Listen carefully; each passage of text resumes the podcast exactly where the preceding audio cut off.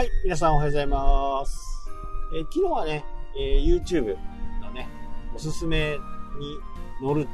と、すごくね、反応がいいよという風な形でした。おすすめに乗る、これはね、まだあんまり解明されていないんですね。えーアメリカのね、YouTube をやってる人たちも、ちょっとまだ分かってない。どんな形でね、えやっているのかっていうのが分かっていない。これが分かるようになるとね、だいぶ、こう、やり方とか、方法とかね、変わってくるのかなという思いますけど、まあ、ここに関してはね、私の推測の域を、えー出しませんけど、まあ、絶対的にね、えーあり得るのが、まずはジャンルの特定ですね。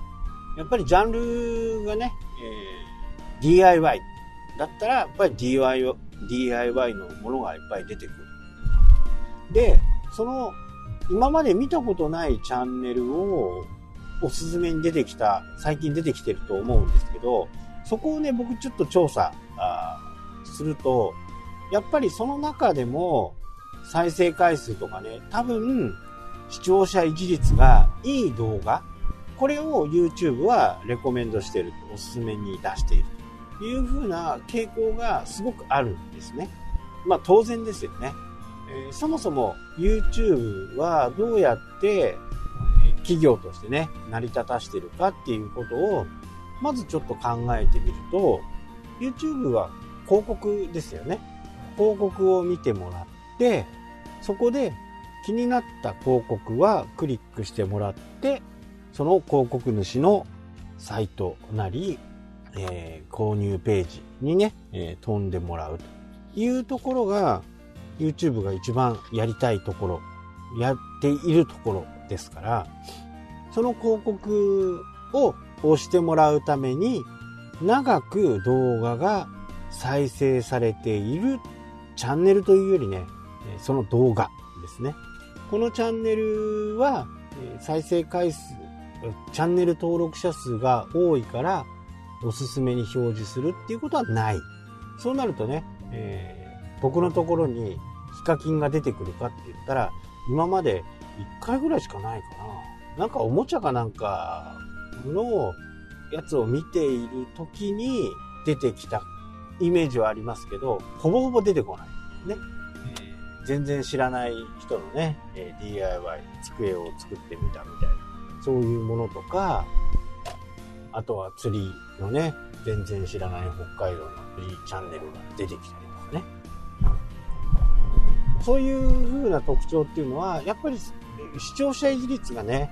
そんなに再生回数が上がってなくても、視聴者を維持している、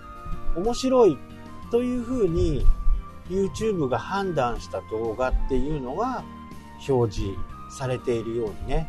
すごく感じる。なので、ここがまあ難しいんですけどね、面白い動画っていうと、まあ、パロディみたいにね、エンタメみたいなものが必要かっていうと、まあ、これも、これでね、ちょっと違うんですよね。例えば YouTube のことを今回ね、えーこのアンカーの、まあ、ポッドキャストのね、アナリティクスを見ていて、YouTube 関連のことを話したときにアクセス数が伸びると。で、このアンカーっていうのを僕使ってるんですけど、アンカーはそれほどね、アナリティクスが優秀ではないんですよね。だからアバウトなんですよ。YouTube アナリティクスのようにね、きめ細かく出てるわけじゃないんで、ちょっと微妙っちゃ微妙でね、推測の域を超えないんですけど、たまたま見てくれた日がね、多かったっていうのがあるかもしれないですけど、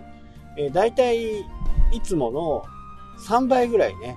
YouTube の話をするとアクセスが上がるんで、まあこれは多分間違いないだろうということでね、今日話をしてるんですけど、再生維持率をどう捉えるかっていうところです。どんなに面白くするかっていうと。まずは導入の15秒。これは昔から言われていることなんで、導入の15秒でね、その全体の動画の構成、え台本を書く方はね、えーぜひともね、書いてほしいんですけど、まあ、この動画を見るとどうなるんだっていうところをね、その冒頭で説明すると。えコミュニティを作っている動画、コミュニティでね、え自分の知ってる人たちだけが、え見るっていうのはね、別にその結論を急ぐ必要はないんですけど、初めて来る人が多い場合は、結論をね、初めに言う。この動画を見ると、あなたは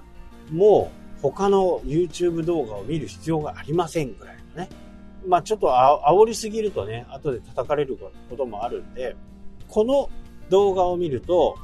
1ヶ月後には3キロ痩せます。その方法をこれから説明しますっていう風な形。これ導入部分ですね。ここをしっかり、これを15秒でまとめる。YouTube はこの15秒っていうのを非常にね、大切にしてます。なので、この15秒はもう結論を先に言う。この10分の動画を見るとこうなりますというふうに断言できるぐらいのね、ものを作った方がいいかなと。特にね、教育動画の場合は、その傾向が強いんでね、これはおすすめします。で、イントロ入れたり、